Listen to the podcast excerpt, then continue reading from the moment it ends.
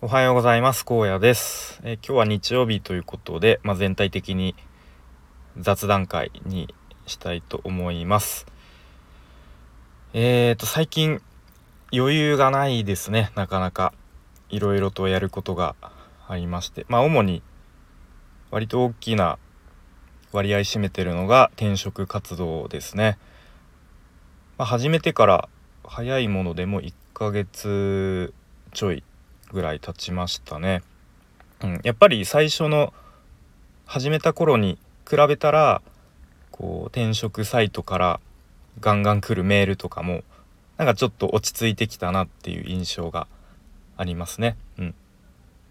まあ、ただその一方でこう応募する企業の選択肢とかもちょっとずつこう減ってきてだんだん狭まってきてるという印象ですね。はい、なので今現時点で選考に書類選考通った企業とかあとはまあ一次面接控えてる企業とかに結構こ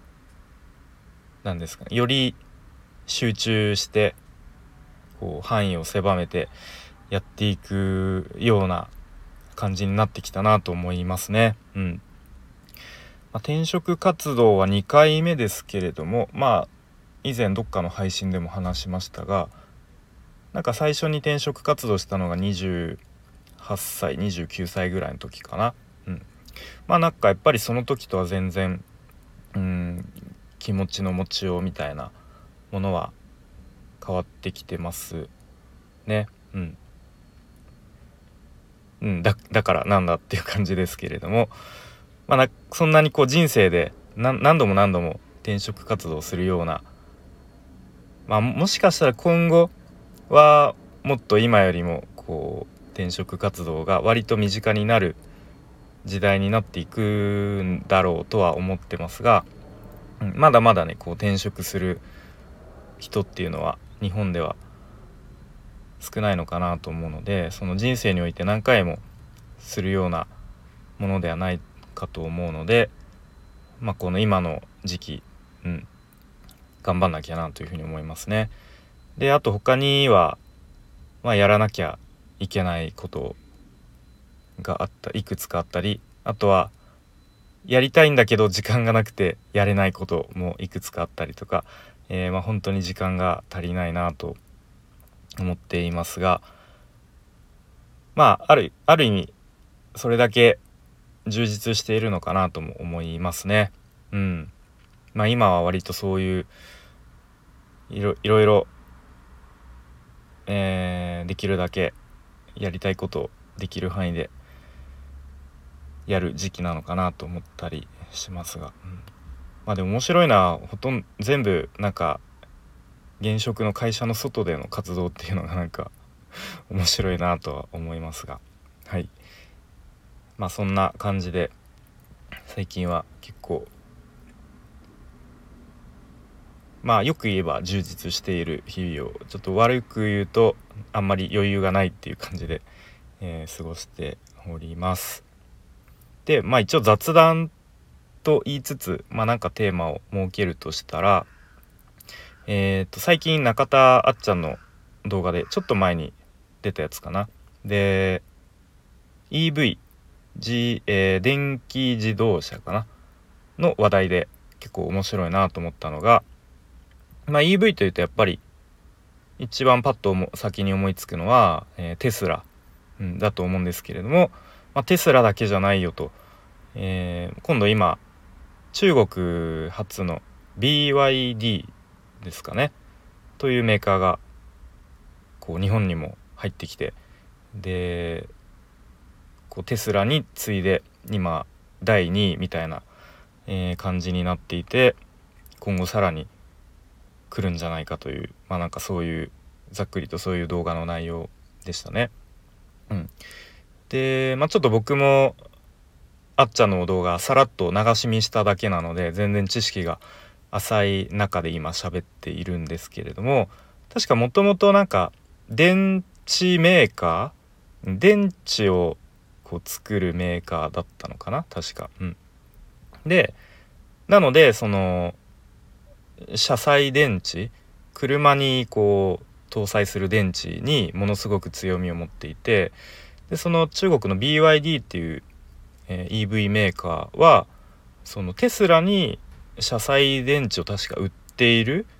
みたいな話でしたかね。うん、なのですごくこう強いみたいな感じなんでしょうかね。うん、で日本にもちょっとずつなんかバス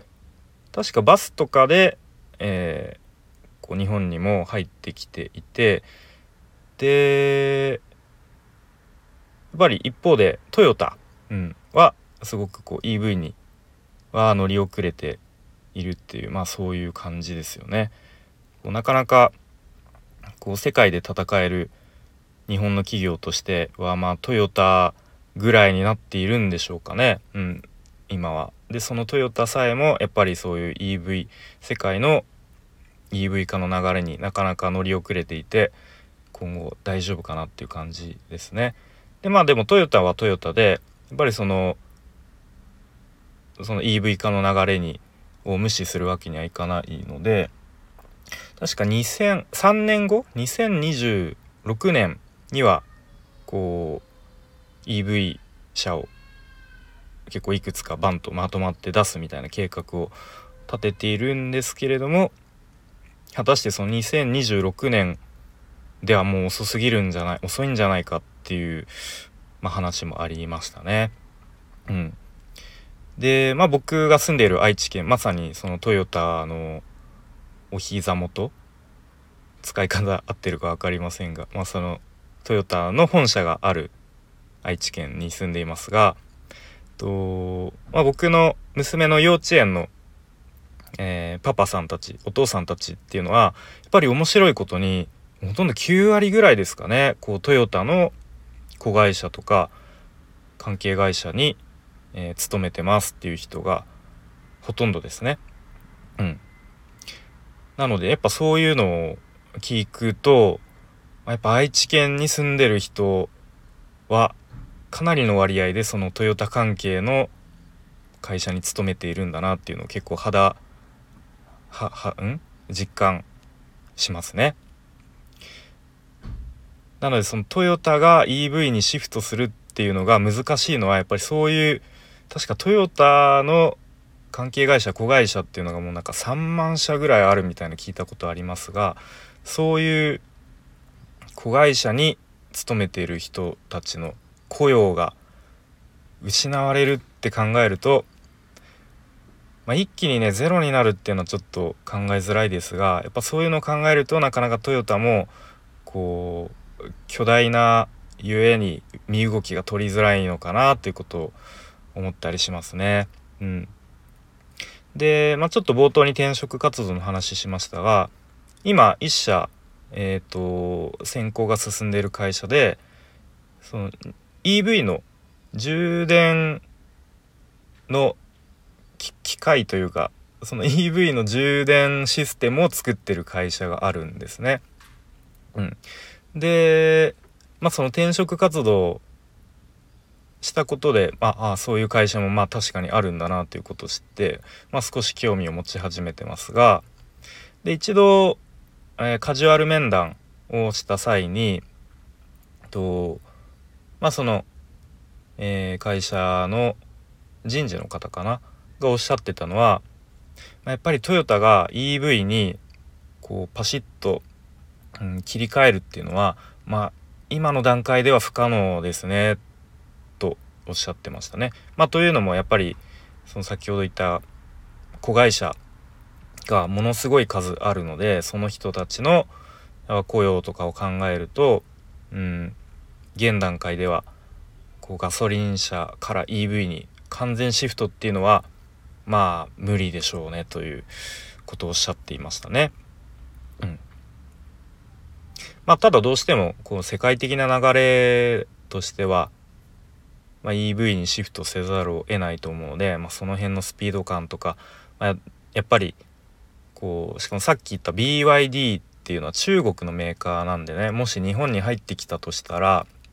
なんとなくこう日本人が中国に対する印象って多分あんまり良くないような気がしますよね。なんか中国人はこうちょっと何ですかねちょっとマナーが悪いとかなんかこう何ですかねなんか印象悪いような気がしますよね。うん。なのでこう中国のメーカーっていうだけでちょっと日本人はこう壁を作っちゃうような気もしますよね。うん、で確かそのあっちゃんの動画でも言われてましたがそのでもなんかそういう他の国への印象って意外と何かのきっかけでこうコロッと変わってしまうっていうことがあるような気がしますみたいなことを確かあっちゃんが言っていて、うん、例えば韓国の印象って今だとなんか全然すごく悪い印象ないですよね。なんかそれこそ BTS とかなんかそういうエンタメ業界ですごいこう世界的に活躍してるみたいなこうちょっと華々しいこうイメージがいいイメージがあると思うんですけどそれっていうのも多分ここ数年ですよね。なんか10年前とかの韓国の印象ってそんなになんかあんまりうんあんまりいい印象もまあ悪い印象もなかったような、記憶がありますが、うん、なのでなんかそういうちょっとしたなんかのきっかけでこう他の国への印象って変わるような気もするのでまあそのあっちゃんの話聞いてあ確かにそうだよなと思ったので、うん、意外とその EV とかもうーんなんかその EV がきっかけで中国への印象とかもああのなんかこうちょっとイケてる EV 出してる国だよねみたいなわかんないですけどそういう風にいい印象に変わるっていうこともありそうな気がしますね。なのでそういうふうにそう中国への印象が良い印象に変わったら結構その中国のメーカー BYD にあじゃあ乗ってみようかなみたいな言う人もこう一気に増えるような気もしていますが、まあ、そうなると、まあ、なおさらそのトヨトヨタの、えー、何ですかねに乗る乗る人もうん、少なくなったりとかどうなんですかね。とかいろいろ考えたりしますが。でなんか面白いなと思ったのはその転職転職活動する中でそういう EV のこう充電システムを作ってる会社っていうのとたまたま、えー、見つけて、うん、でそれでちょっと EV にこう興味を持ったりしてであっちゃんの動画でもたまたまこう EV の話題でテスラだけじゃなくて今 BYD っていうのが来てるぞみたいなのにあそうなんだっていうふうに興味を持ってその動画も見て、うん。まあ、ちょっとだけこう現状のこう EV 市場の知識をちょっと得たみたいな流れになっているのでやっぱ転職活動ってただただこう仕事を変える職場を変えるっていうだけじゃなくてこうシェアが広がるっていう意味でもすごくやってて意味があるなと思いましたね。うん、やっぱり本当にものすごい数の当たり前ですけどあこんな会社もあるんだとかあこんなことしてる会社もあるんだとかでまだこう本当にスタートアップベンチャー企業でそれこそ20代の前半のこう若いなんですか起業家みたいな人が作った会社でまだ創業して1年2年ですみたいなでこれからこう世界を変えていきたいみたいな会社とかも見つけるとわすごいなこんなことを本気でやってる人たちもいるんだとか、うん、面白いですよね。うん、なので、まあ、その転職活動をする上でただただこう自分の次の新しい職場を見つけるっていうだけじゃなくて本当に視野を広げるでまあ価値観もそれによって広がるっていう意味ではまあいろんな思わぬメリットがあるなというふうに感じたりしております。はい、ということでなんかもう14分も喋りすぎたんでえこの辺で終わりにしようと思います。今日はちょっと夕方あのー、髪を切りに行くんですけど今まで行ったことのない新しいところにちょっと思い切って予約してみたのでちょっとどんな感じかうんなんかいい美容院美容師さんだったらいいなと思って、えー、ちょっとドキドキワクワクしております。はいということで、えー、今日も最後までお聴きいただきありがとうございました。良い日曜日をお過ごしください。荒野でした。バイバーイ。